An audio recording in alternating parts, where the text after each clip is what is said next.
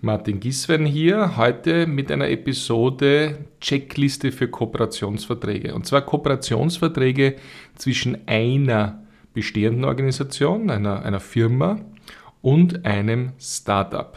Wo kommt das alles her? Aus sechs Jahren Erfahrungen. Wir haben über 30 Startup Innovation Projekte gemacht, Max Lammer und ich gemeinsam.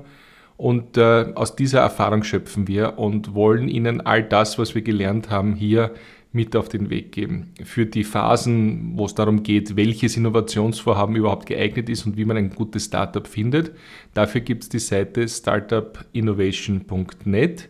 Dort können Sie sich das alles ähm, mit Arbeitsblättern und mit ähm, Podcast-Episoden anschauen und anhören. Heute gehen wir auf diesen zentralen Punkt der Checkliste, was soll man alles machen, damit diese Kooperation eine gute wird, im Detail ein. Wir starten jetzt in die sechs Punkte der Checkliste. Die Checkliste für die Kooperationsphase besteht aus fünf Elementen, die sage ich Ihnen jetzt gleich. Ich gehe dann auf die Unterpunkte Stück für Stück ein. Checklisten-Hauptpunkte sind natürlich Nummer eins der Kooperationsvertrag, also das rechtliche Rahmenwerk, wie wir diese ganze Kooperation auch in einen Rahmen bringen. Der Punkt 2 der Checkliste beschäftigt sich mit dem richtigen und erfolgreichen Projektmanagement, wenn hier zwei unterschiedliche Parteien zusammenkommen. Der dritte, äh, da geht es um Erfolge feiern, beziehungsweise was passiert, wenn das Ganze scheitert. Und äh, im vierten Bereich sprechen wir dann, was ist nach der Kooperation, wird dieses neue Produkt, dieses neue Service eingegliedert in das normale Portfolio des Startups oder der bestehenden Firma, auf was muss man da achten, damit hier auch alle zufrieden sind. Und fünftens dann noch eine kleine Erzählung von einem der Firmen, die sehr viel aus solchen Startup-Innovationsmethoden-Anwendungen gelernt haben, nämlich in dem Fall die Raiffeisenbank International, die das damals vor einigen Jahren zum Anlass genommen hat, groß in dieses Venturing-Business, in dieses Business der Zusammenarbeit mit Startups einzusteigen. Das sind einmal die Hauptpunkte. Und jetzt äh, haben Sie die Möglichkeit, natürlich diese Checkliste downzuladen auf startupinnovation.net, Modul 4. Und dort stehen dann so Punkte, so weitere Unterpunkte zu den großen Kapiteln. Und auf die gehe ich jetzt Schritt für Schritt ein. Also der Kooperationsvertrag ist ja jetzt nicht so ein feindlicher Vertrag, wo man sagt, oh, jetzt müssen wir wirklich da aufeinander aufpassen und äh, wir gehen davon aus, dass sich gegenseitig die Parteien übers Ohr hauen wollen. Ganz im Gegenteil. Also man kommt ja hier nach einer langen Phase des Beschnupperns und gegenseitigen Aussuchens dazu, dass man hier als sehr unterschiedliche Organisationen, ja, alt, groß bewährt und jung, neu, dynamisch äh, zusammenkommt, um etwas gemeinsam zu machen. Also der Kooperationsvertrag soll auch einfach die schriftliche Darlegung sein, was wir als gemeinsamen Plan haben, was wollen wir denn schaffen. Ganz oft ist es die Anwendung einer Technologie des Startups in ein bestehendes Geschäftsfeld des bestehenden Unternehmens. Oft ist es ein gemeinsames Produkt, das man auf den Weg bringen will mit einer Innovation des Startups. Und man, das Startup ist natürlich hoch interessiert daran, die große Distributionskraft, die große Marketingkraft des bestehenden Unternehmens zu nutzen. Also da ist ein großer symbiotischer Bestandteil und darum ist es gut, wenn man das ähm, ja, mit dem Tonus des Gemeinsamen hier eigentlich angeht. Nichtsdestotrotz müssen wir natürlich einige rechtliche Dinge klären und hier gleich ein Disclaimer. Also mein Kompagnon Max Lammer und ich sind zwar beide juristische, äh, haben eine juristische Ausbildung genossen, aber wir sind jetzt äh, nicht als Rechtsanwälte oder Notare tätig. Also das ist keine rechtliche Beratung hier, was wir machen, sondern Erfahrungswerte aus unseren Projekten. Es muss auf jeden Fall ganz klar die Immaterialgüterrechte geklärt werden. Intellectual Property, IP. Also wenn das Startup hier Technologie einbringt, verliert sie da irgendetwas? Bleibt ihr das? Äh, das Gemeinsame, das dann entsteht? Wird da vielleicht ein Patent angemeldet? Wer macht das? Wem gehört es da? das bitte zu klären. Sehr oft ist es einfach so, dass ähm, klargestellt wird, dass die jeweiligen verwendeten IP, können ja auch von bestehenden Unternehmen kommen, bei der jeweiligen Partei bleiben und äh, nur hier das Wissen eingesetzt wird für die Schaffung des Neuen. Natürlich müssen wir auch ähm, darauf achten, Nummer zwei, NDA, Non-Disclosure Agreement, Vertraulichkeitserklärung. Also in dem Kooperationsvertrag werden wir sicherlich ähm, ins Eingemachte der jeweiligen Unternehmen gehen und da ist es gut, wenn man eine, wie es in der Branche typisch ist, Non-Disclosure Agreement auch abzuschließen. Ähm, bin selber kein Freund von hohen Penalen, die in solchen Vertraulichkeitserklärungen dann gleich eingefordert werden, wenn es dazu etwas kommt. Ich glaube, so einen präventiven, äh, abschreckenden Charakter braucht man da nicht.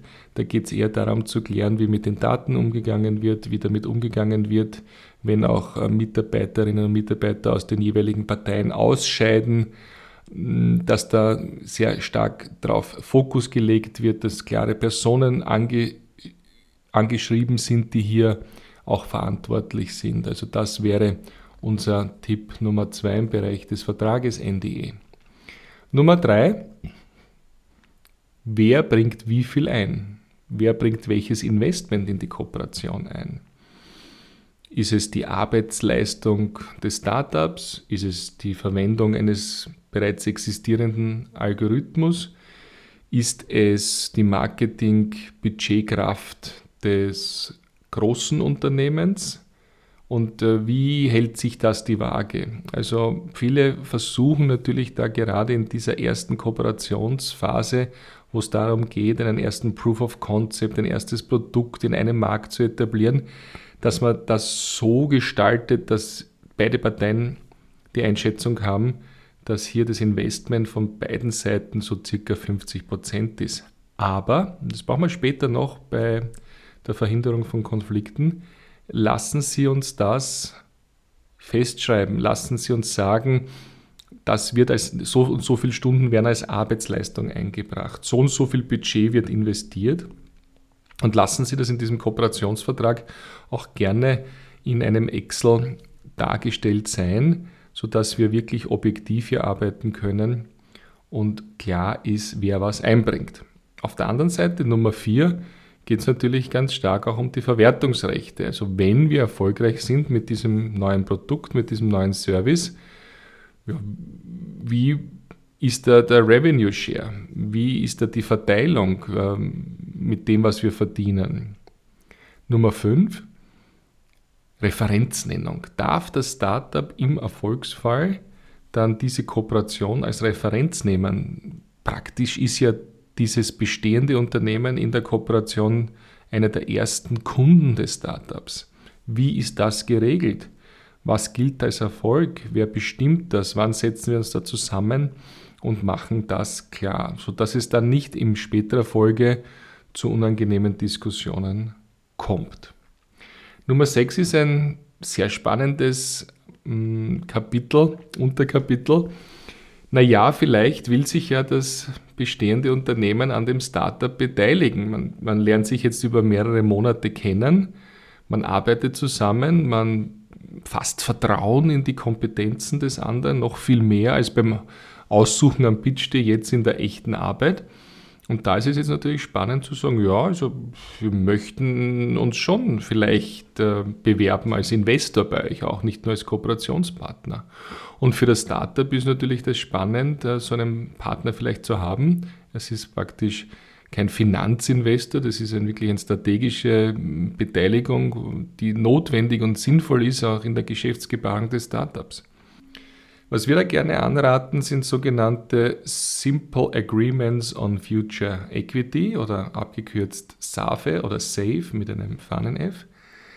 Das ähm, können Vereinbarungen sein, wo klargelegt wird, naja, wir bringen jetzt hier einiges ein, das kann dann später auch Equity werden oder zu welchem Preis können wir einsteigen, wie ist die Bewertung und ähm, persönlich würde ich da anraten, dass man sagt, okay, wir machen jetzt eine Bewertung des Startups. Wie viel ist das Startup wert? Sagen wir mal eine Million.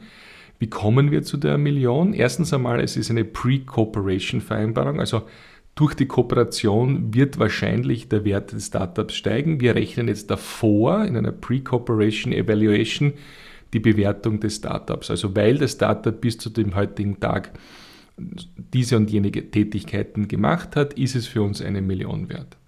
Jetzt werden Sie sagen, naja, wie kommen wir zu der Million oder jeder andere Zahl, die herausspringt?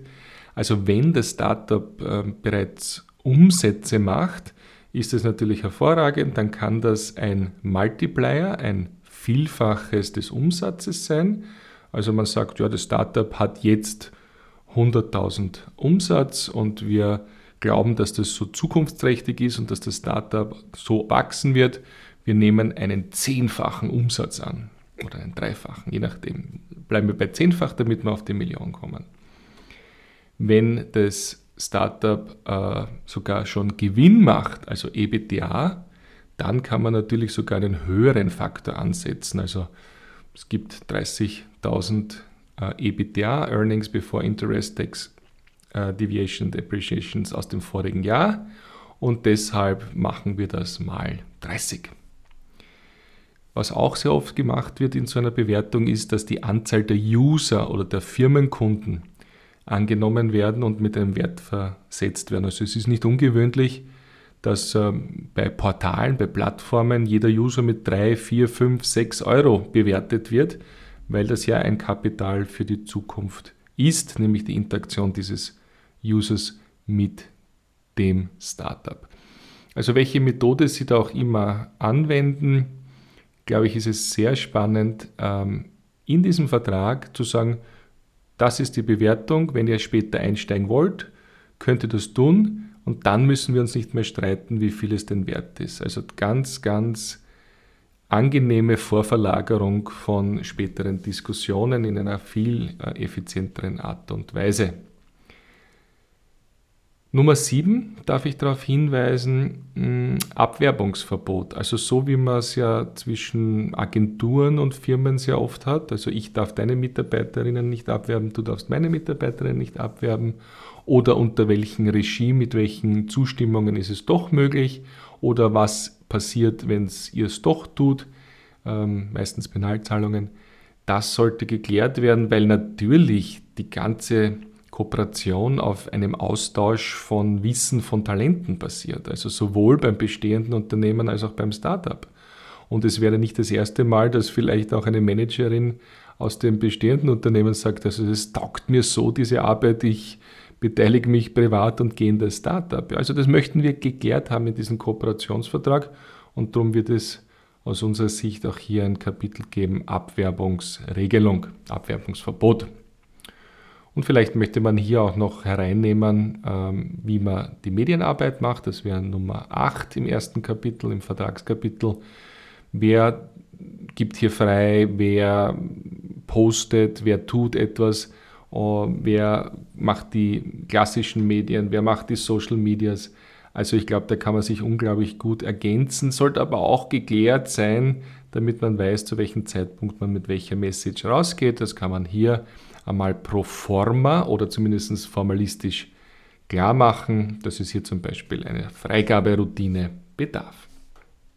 Damit haben wir die Punkte aus dem Kapitel Vertrag abgeschlossen und kommen jetzt zum zweiten großen Kapitel dieser Checkliste der Kooperationen und da geht es ums Projektmanagement. Springen wir gleich hinein. Natürlich wird diese Zusammenarbeit als eine Form eines Projektes geführt. Das ist ja keine typische Linienarbeit, kein Prozess, der typischerweise in den zwei Organisationen vorkommt. Also wird man das vielleicht als ein Projekt aufsetzen und dann gilt es natürlich hier die gemeinsamen Ziele zu definieren.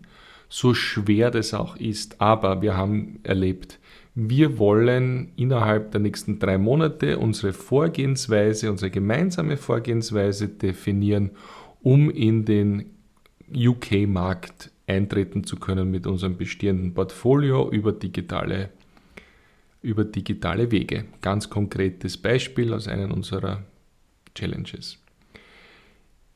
Eine andere Herausforderung könnte sein, wir müssen bis zum XY-Tag diese Technologie eingesetzt haben, um unsere neue Kreditform ähm, unseren Kunden, unseren bestehenden Kunden anbieten zu können.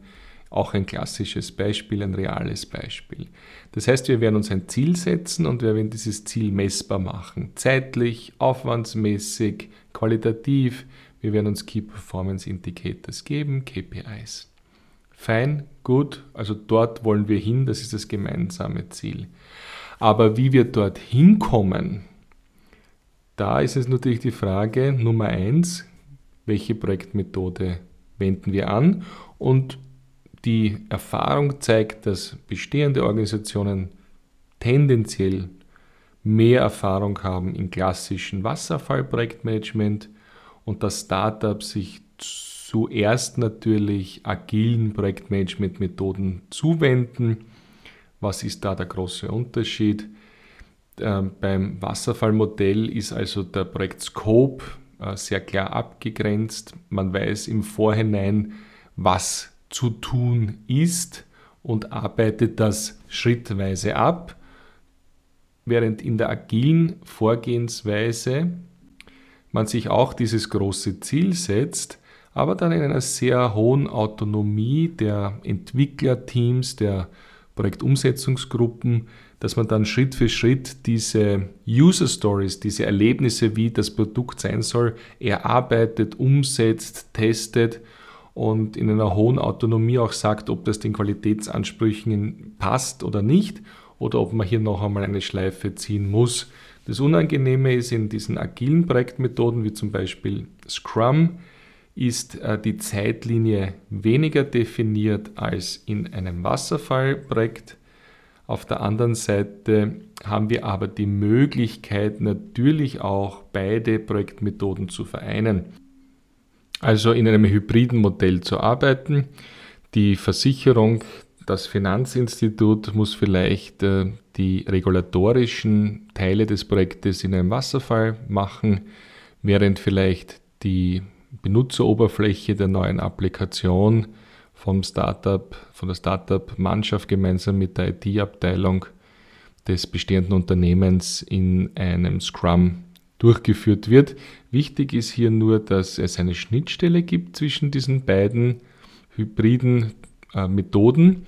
Das heißt also, von diesem Single Point of Contact oder diesen zwei Projektleiterinnen, Projektownerinnen sprechen wir gerne, die hier auf einer operativen Ebene dieses Alignment zwischen den Teilprojekten machen, das in unterschiedlichen Methoden abläuft. Also das ist alles keine Hexerei mehr. Es bedarf nur einer hohen methodischen Disziplin und einer offenen Kommunikation. Und da sind wir auch schon beim Punkt 2 innerhalb des großen Kapitels Projektmanagement, die Projektkommunikation. Wir müssen, bleiben wir mal beim technischen, klarstellen, wie wir kommunizieren, welche Kommunikationsform gilt, insbesondere weil ja nicht immer die Zusammenarbeit physisch passieren kann. Einerseits äh, wegen der allgemeinen Situation, andererseits natürlich auch, weil das Startup vielleicht aus einem anderen Land ist. Das heißt, jetzt wird schon physische Projektwochen gehen, aber welche technische Mittel verwenden wir, welche gelten? Ist es E-Mail, ist es Videokonferenzen, ist es MS Teams, ist es ein anderer Chat, ist es Slack? Wo ist das Single Place of Documentation, wo alle auch einsteuern? Wo liegt der Projektplan? Wie ist die Berichtsform? Also das bitte zu klären, damit man da ein bisschen eine Struktur hineinbekommt und diese unterschiedlichen Arbeitsweisen auch gut vereinen kann. Dann gilt es aber natürlich auch, eine Kultur zu haben. Für Startup ist das ganz klar, weil die sind voll informiert über was vorgeht, aber in einem großen Unternehmen nicht immer. Offene Projektkommunikation, keine Blackbox, nicht äh, sagen, puh, äh, in drei Monaten erfahrt ihr, was rausgekommen ist, liebe andere Mitarbeiterinnen. Nein, nein, nein. Wir müssen da einen Ping machen, einen wöchentlichen Ping. Was passiert dort? Ganz einfach, weil es ja nicht nur um dieses einzelne Projekt geht. Es geht ja auch ein bisschen um den Innovationsspirit. Die anderen Mitarbeiterinnen wollen wissen, was macht da dieses Startup bei uns und, und wie wirkt sich das aus auf mich und meine Produkte. Also ich glaube, das ist ganz wichtig, offen und äh, durchaus häufig zu kommunizieren. Ähm, und eine spezielle Methode im Bereich der Projektkommunikation, nämlich ähm, auch immer wieder ein Okay der obersten Ebenen, also der Gründerinnen und CEOs des Startups beziehungsweise äh, der, des Vorstandes oder der Geschäftsführung im bestehenden Unternehmen, dass man hier ein schnelles Alignment bekommt, dass wir da in die richtige Richtung arbeiten. Und da gibt es die Methode des Freitagdaumens. Also äh, an jedem Freitag stellen die Projektteams gemeinsam, äh, das Projektteam gemeinsam den Letztentscheiderinnen vor, was sie so gemacht haben. Und diese Letztentscheiderin, bleiben wir jetzt einmal bei der Geschäftsführung, die hat jetzt nicht die Aufgabe, das zu kommentieren und Ratschläge zu geben und sagen, das haben wir schon mal versucht, das geht nicht und so weiter. Also alle diese toxischen äh, Einwürfe, die wir ja durchaus äh, schon oft erlebt haben. Nein, die hören zu, die beantworten Fragen, die gezielt aus dem Projektteam kommen. Ja, also können wir mit der, mit der Datenschutzgrundverordnungsinterpretation A weitergehen, weil die Rechtsabteilung gesagt hat, das ist okay. Und dann gibt es nur ein Daumen hoch, Daumen so in die Mitte oder Daumen hinunter von den Letztverantwortlichen. Äh, das ist eine ganz spannende Reduktion der Führungsaufgabe hin zu einer ja, kreativen, innovativen Freiheit von diesem Kooperationsteam und äh, trotzdem aber ein Alignment. Also es ist alles bekannt. Es wird viel selbst entschieden, aber es ist alles bekannt und man bekommt Indikationen von der Leitungsfunktion, sodass man nicht nach sechs Monaten etwas präsentiert und alle schlagen die Hände über dem Kopf zusammen, weil das überhaupt nicht in das strategische Vorgehen oder in das Brandverständnis eines der Partnerteams passt. Und da sind wir schon bei diesem schon angetönten dritten Punkt, Clash of Cultures, Reibefläche zwischen den unterschiedlichen Kulturen der zwei Organisationen. Da haben wir gute Erfahrungen gemacht, das äh, an den Anfang von so einer Kooperation zu setzen und darum muss es im Kapitel Projektmanagement auch geplant werden. Gegenseitiges Vorstellen. Und wenn das nur ein Video ist, was jede, jeder, jedes Mitglied des Projektteams äh, in die Runde wirft, gegenseitig äh, zur Verfügung stellt. Was ist meine Motivation? Wo sind auch meine Limitationen? Was ist mein Kompetenzfeld? Ähm, warum bin ich dabei? Wer bin ich? Das ist schon mal ganz wichtig. Wie ticke ich? Äh, was erwarte ich mir? Was darf auf keinen Fall passieren? Ja, zum Beispiel ähm, Scherze, Herabwürdigungen, ähm, nicht diverses Verhalten etc. zum Beispiel. Ja. Und das muss ausgesprochen werden, weil, weil es ist ja so, als würden wir einen neuen Mitarbeiterin mit neuen Mitarbeiter da aufnehmen. Also wir müssen da sehr sensibel sein, ganz einfach, weil für eine kurze Zeit, für einige Monate Menschen zusammenarbeiten, die sagen wir mal jetzt zum Beispiel die Programmiererin in, im Startup, niemals bei dem bestehenden Unternehmen sich anstellen hätte lassen oder umgekehrt, aber trotzdem jetzt man zusammenarbeitet äh, in, in so einer kleinen äh, Symbiose zwischen diesen zwei Organisationen, also Culture of Clash hier versuchen schon am Anfang im Projektmanagement abzufangen. Das ist der, der Punkt 3. Da müssen wir aber nochmal eins weitergehen, weil es kann natürlich dann zu Konfliktpotenzialen führen und äh, da dürfen wir die klassische Methode anbieten, nämlich die Harvard-Methode, um hier Konflikte abzufangen, nicht entstehen zu lassen oder dann eine Ebene höher auf einer Eskalationsstufe dann trotzdem lösen zu lassen. Und viele von Ihnen kennen die Harvard-Methode. Ich darf sie nur noch einmal in Erinnerung rufen und zusammenfassen. Ähm, ist eigentlich ähm, entstanden äh, mit dem Ziel der Professoren von der Harvard-Universität, Professoren Fischer und Uri, ähm, zu sagen, wie können wir optimale Verhandlungen gestalten? Was ist die wirksamste Verhandlungstechnik? Und äh, Verhandlung hat ganz viel, ist ganz nahe mit, mit, mit unterschiedlichen Interessen, Konfliktpotenzialen und deshalb äh, hier unglaublich gut anwendbar. Es geht nicht im Harvard-Konzept darum, jemanden zu übervorteilen, sondern dass beide Parteien konfliktfrei in eine Win-Win-Situation kommen. Und daher gibt es dafür, für dieses hehre Ziel, auch einige Prinzipien, um das zu erreichen. Und äh, das erste ist ähm, sachbezogenes Diskutieren, also Trennen von Sach- und Beziehungsebene. Also nach dem Motto hart in der Sache, also diese Qualität der Software muss erreicht werden, aber sanft im Umgang mit den Menschen. Und du kannst das nicht, wäre das Gegenteil. Ja? Also zwischen dem Mensch und der Sache äh, differenzieren und ähm, da sehr konkret sein in der Sache und mit den Menschen auf einer Ebene umgehen, sodass sie das auch nehmen können. Dann ähm, eine Unterscheidung zwischen Interessen und Positionen. Was soll das heißen? Kleines Beispiel. Ähm, zwei Personen arbeiten in einem Büro.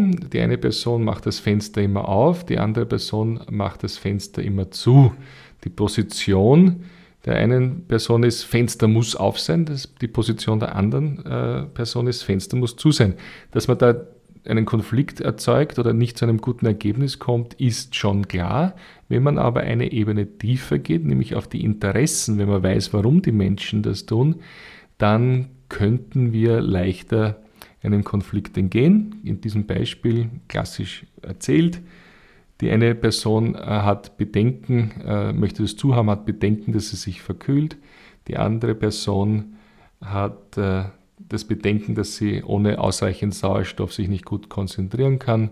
Und schon ergeben sich ganz viele Optionen und das ist auch der nächste Schritt im Modell. Es ergeben sich ganz viele Optionen, nämlich äh, umsetzen, Büro wechseln, äh, in der Pause mache ich auf, wenn du eh draußen bist, äh, bis hin zu ich nehme einen Schal, äh, wir machen eine 5-Minuten-Uhr. Also Sie sehen, diese Entscheidungsalternativen bauen sich dann auf, wenn man weiß, warum der andere sich so verhält. Und das ist natürlich ganz, ganz wichtig. Der weitere Punkt ist die objektive, äh, die objektive Entscheidungskriterien. Also wir sagen nicht, ähm, das ist nichts geworden, weil es ihr so seid, sondern wir haben unseren Key Performance Indicator gemeinsam nicht erreicht. Ähm, was können wir tun, um die Fehlerquellen im Code von 3% auf 0,3% zu senken? Und das ist die Diskussion und nicht die Beschuldigung. Also das noch einmal so ein kleiner Ausflug, äh, der mir ganz am Herzen liegt, um da keine Konfliktsituationen aufkommen zu lassen. Und noch einmal, wie am Anfang schon angetönt, sollte es dann doch zu einem Konflikt kommen, äh, dann da auch klar im Projektmanagement festgelegt haben, wo diese Ebene höher ist, äh, die das entscheidet, auch wieder sicherlich besetzt durch beide Parteien. Damit wären wir ganz gut durch mit dem Kapitel des Projektmanagements und jetzt schauen wir in den Bereich Erfolge feiern oder Lernen aus dem Scheitern. Wir feiern in der traditionellen Wirtschaft, meine ich, viel zu selten unsere Erfolge. Wir sind auch nicht bereit, kleine Erfolge zu feiern. Wir glauben, ja, wir müssen da erst einen riesen Deal machen, dann dürfen wir Steak essen gehen, alle gemeinsam. Nein, nein, auch ein kleiner Schritt, wie zum Beispiel die erfolgreiche Lehrprüfung oder ein kleiner Abschnitt im Projekt oder ein äh, bestandener Qualitätstest einer Teilsoftware soll uns den Anlass geben, da spontan am Freitagnachmittag vielleicht mit einer schnell organisierten Kiste Bier und Fruchtsaft zu feiern. Also äh, gerade in dieser Zusammenarbeit, äh, wo so unterschiedliche Kulturen sind, ist genau dieses einmal herausgehen und einen kleinen Erfolg feiern etwas ganz, ganz Wichtiges und das sollte tendenziell öfters und tendenziell für kleinere Etappensiege angewandt äh, werden. Ähm, was da natürlich auch immer mitschwingt bei den bestehenden Unternehmen, ist der Wunsch, diesen innovativen Mindset der Startups auch ein bisschen ja, zu inhalieren, mitzubekommen, ein bisschen überspringen zu lassen auf die eigene Mannschaft. Ähm, ich weiß, das ist jetzt ein bisschen unidirektional ausgedrückt, aber das beschäftigt viele traditionelle Führungskräfte in bestehenden Unternehmen. Und in Erfolge feiern und, und den Spirit miterleben, ist die Grundlage für alles andere, was Sie aus dieser Startup-Innovationsmethode, aus dieser Kooperation herausnehmen. Ob das dann ein Entrepreneurship-Programm ist, ob das Innovationswettbewerbe sind, ob das die nächste Startup-Kooperation äh, ist, ähm, das kommt alles aus diesen Momenten des Erfolges. Jetzt kann es aber so sein, Punkt 2 aus dem Kapitel Erfolge feiern und lernen aus dem Scheitern, dass es nicht geklappt hat. Also, das Produkt wird nicht im Markt angenommen. Das Projekt dauert viel länger als geplant. Die Qualitätskriterien sind nicht erfüllt. Die Kostenstruktur läuft aus dem Ruder. Der Proof of Concept scheitert aus einer späteren regulatorischen äh, Situation.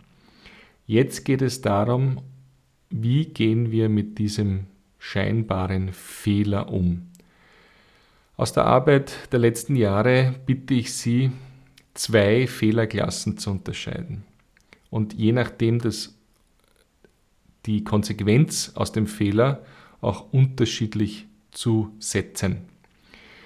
Die Fehlerklasse 1 ist, wenn eine Projektleiterin mh, hm, fahrlässig eine Methode nicht angewandt hat, nicht genau gearbeitet hat, einmal die Dokumentation schleifen hat lassen oder gesagt hat, ach, den einen Codeteil behalten wir uns, damit die andere Abteilung da keinen Vorteil hat. Also das sind für mich alles äh, unternehmerisch, äh, unternehmensfeindliche Handlungen, toxische Handlungen und haben von der Qualität her einen ähnlichen Effekt wie der Griff in die Portokasse.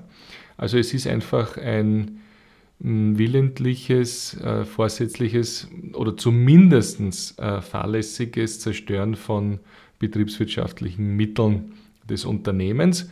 Und wenn dann daraus ein Fehler entsteht und wenn der auch offensichtlich wird, dann bitte ich da mit sehr harten Konsequenzen gegen die verursachende Person vorzugehen.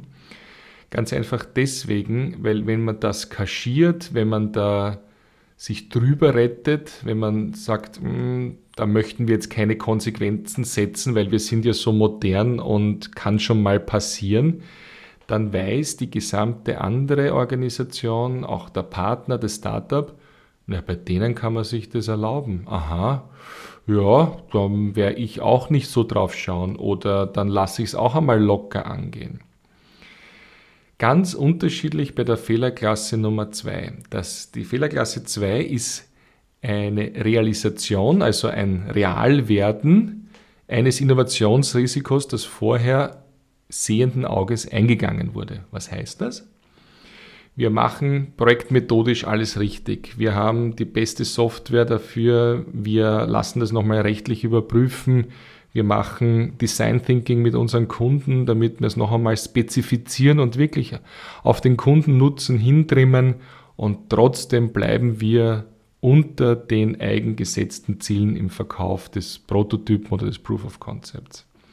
Das heißt, obwohl wir alles, was wir mit unserem Wissen und Gewissen aufbringen konnten, äh, trotz all dem in die Waagschale werfen, hat es nicht funktioniert.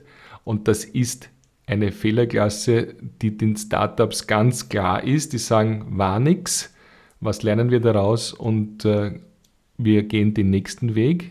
Wir machen einen Pivot, wir verändern ein bisschen unsere Richtung und probieren es erneut. Das ist eine Fehlerklasse, die wir äh, ganz besonders in den bestehenden Organisationen uns ganz genau anschauen müssen. Die Person, die so einen sogenannten Fehler, also eigentlich nur eine Realisierung eines Innovationsrisikos äh, verursacht hat oder dafür verantwortlich war, die soll bitte auf die Bühne, der darf applaudiert werden, obwohl es nicht funktioniert hat, sofern diese Person ihr Lernen, ihr Gelerntes der gesamten Gruppe, der gesamten Organisation auch wiedergibt. Und dann muss eine vorgesetzte Person auch auf der Bühne sein und äh, wirklich die Hand auf die Schulter legen und sagen, das war nichts, wir wissen warum, danke, dass wir lernen durften, auch das ist Innovationsprofit. Und wir setzen jetzt Maßnahmen, dass das jeder weiß und wir das nächste Mal diesen Fehler nicht mehr machen und es anders machen und es wieder probieren mit der vollen Kraft und mit dir, liebe Person, die nicht deswegen gekündigt wird, weil wir ein Projekt in den Sand gesetzt haben. Also das bitte ich ähm, zu unterscheiden, weil wenn wir diese zwei Fehlerklassen nicht unterscheiden, dann werden wir aus einem potenziellen Scheitern dieser Kooperation nichts herausbekommen, nicht einmal den Lernprofit. Und das Zweite ist, wenn wir mit Beschuldigungen, Abgrenzungen, Geheimnistuereien agieren oder fahrlässige Fehlerkultur zulassen, dann wird vielleicht das Startup auch keine Lust mehr haben, mit den bestehenden Unternehmen zusammenzuarbeiten, weil so ticken die nicht. Das ist das äh, Kapitel 3, Erfolge feiern, Lernen aus Scheitern. Schauen wir weiter ins Viererkapitel. Das vierte Kapitel ist, äh, was passiert danach? Also dieser Proof of Concept, dieses Produkt hat sich jetzt in einem Markt etabliert, das hat funktioniert. Wir haben es tausendmal verkauft. Ja? Wir sind noch lange nicht kostendeckend, dafür bräuchten wir 10.000 äh, Verkäufe, aber das 1000 Leute und, die, und das 4,5 äh, bei Google bewertet und die Versicherung äh, hat einen neuen Anstrich und das neue Produkt des, der Gastronomie wird angenommen von den Kunden. Jetzt ist natürlich wieder erstens einmal Erfolg feiern, diesmal größer und zweitens, erstens die, zweitens, pardon, die Entscheidung, ja, wer soll es denn jetzt in seine Linie hereinnehmen? Ja, wir können jetzt vom Projektstatus und von diesem Kooperationsstatus können wir weggehen und können sagen, ja, also bei uns ist das jetzt der Produktdivision, wir machen das jetzt und jetzt schießen wir es auf die ganze Welt raus. Ähm, oder das sagt, man sagt, bitte Startup, vermarkte du das, ja, das ist, das passt viel besser zu dir und wir schreiben drunter powered by und dann die Firmennamen der der bestehenden Unternehmung. Das gilt es zu klären, das ist ganz wichtig auf dieser Checkliste rund um Kooperationen.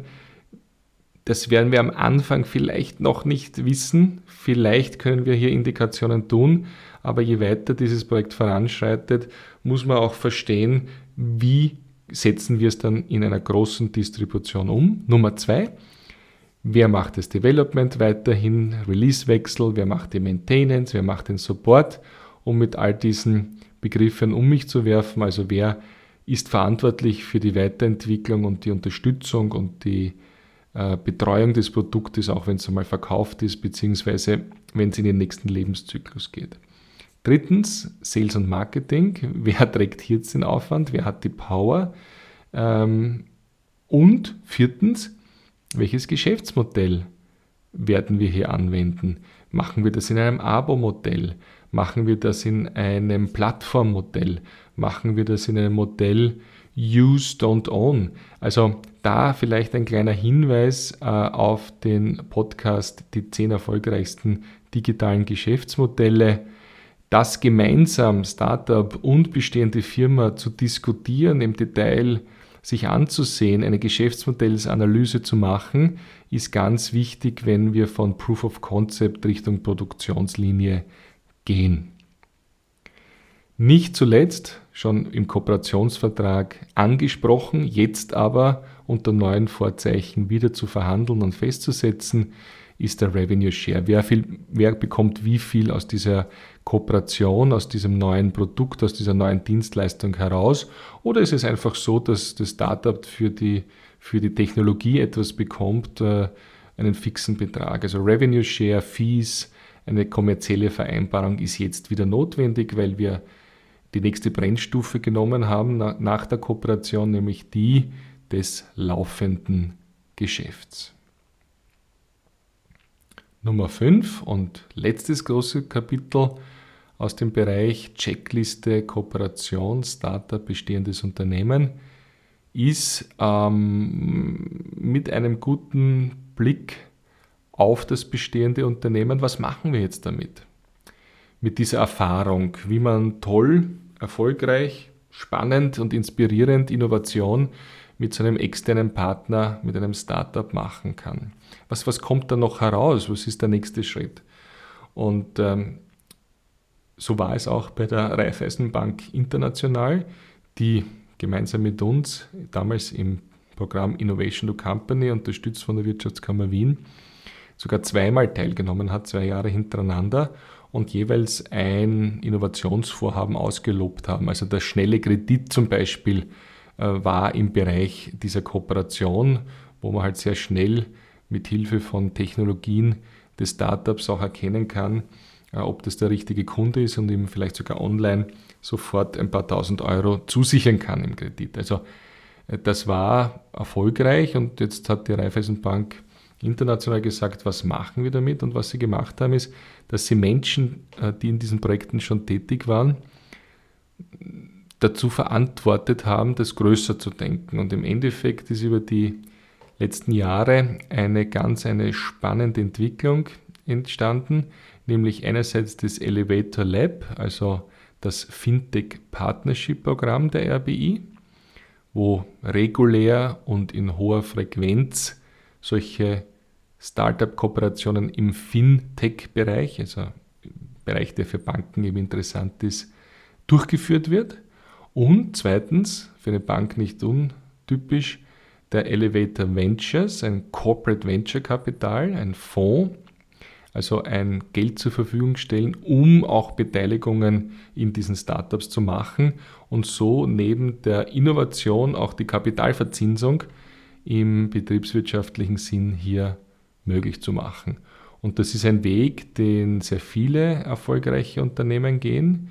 Ähm, bleiben wir in Österreich oder im europäischen Raum A1, international Microsoft, Cisco. Und ja, wir dürfen jetzt hier auch Facebook nennen, weil Facebook hat auch als bestehendes Unternehmen nicht mehr diesen Innovationsspirit, vielleicht wie es damals war, ja, wann war es, 2006, äh, als Startup, sondern jetzt ist es ein bestehendes Unternehmen und muss und will mit Startups zusammenarbeiten, will sie identifizieren und im Endeffekt äh, auch aufkaufen. Bleiben wir bei WhatsApp und äh, Instagram, um das in einen größeren Kontext zu setzen. Und auch Apple ähm, hat eine Innovationskraft, die durchaus damit gemessen wird, dass sie 100 unterschiedliche Firmen, kleine Firmen, Startups pro Jahr auch aufkaufen und in ihre normale Geschäftsgebarung einbinden. Das heißt also, so eine Startup-Kooperation, so eine Kooperation, wie wir es mit der Checkliste jetzt auch wirklich im Detail durchgegangen sind, die äh, kann in etwas größeren münden. Das kann eine strategische Entwicklung Ihres Unternehmens sein und eine solche, die weltweit und auch in Österreich eine typische ist. Also das ist jetzt nichts besonders ähm, ausgerissenes oder hochmodernes. Äh, das kommt jetzt schon in das Zentrum des normalen betriebswirtschaftlichen Vorgehens und der Unternehmensstrategie im weiteren Sinne. Wenn Sie weitere Ideen haben, weitere Erfahrungswerte, aber auch Fragen oder einen stärkeren Overview zu dieser Landschaft Innovation und Startup Community in Österreich insbesondere haben wollen, dann stehen wir, Max Lamm und ich natürlich zur Verfügung. All die Punkte, die angesprochen worden sind, sind im Detail nochmal beschrieben, auch mit dem Download der Checkliste auf startupinnovation.net. Dort sind wir auch erreichbar und wir freuen uns auf den Erfolg Ihrer Kooperationen und Ihr Feedback. Vielen herzlichen Dank.